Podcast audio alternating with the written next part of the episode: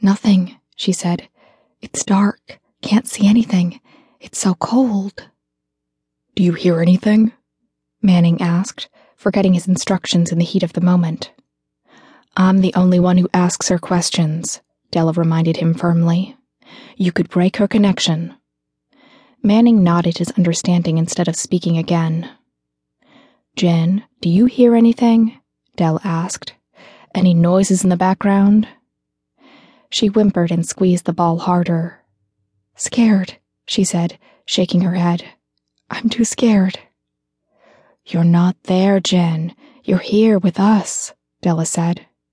Her dark skin made Jen's own look even paler than normal as she held her free hand in both of hers. The physical contact helped keep her steady and reminded her that she was only seeing it happen in her mind.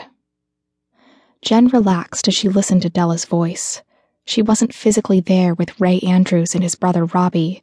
She was in Manning's office, surrounded by cops. She was safe and warm, but Ray and Robbie weren't.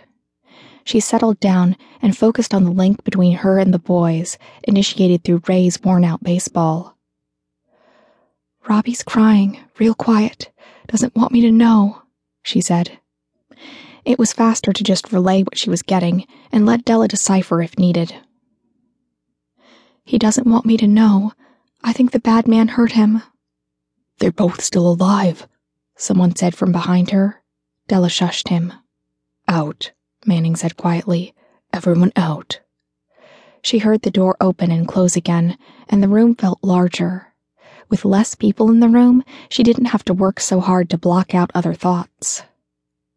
Go on, sweetie, Della said, and Jen squeezed her hand. She held the baseball up to her chest, her fingers tracing a cut in the leather as the seams pressed into the palm of her hand. She listened closely to what Ray was hearing, doing her best to ignore the boy's frightened thoughts.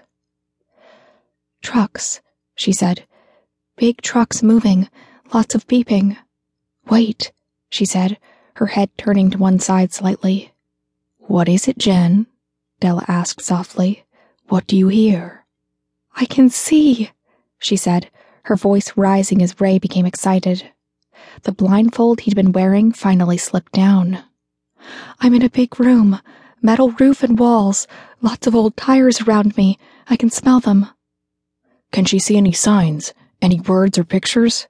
Manning asked quietly. A sign, a shipping label, anything.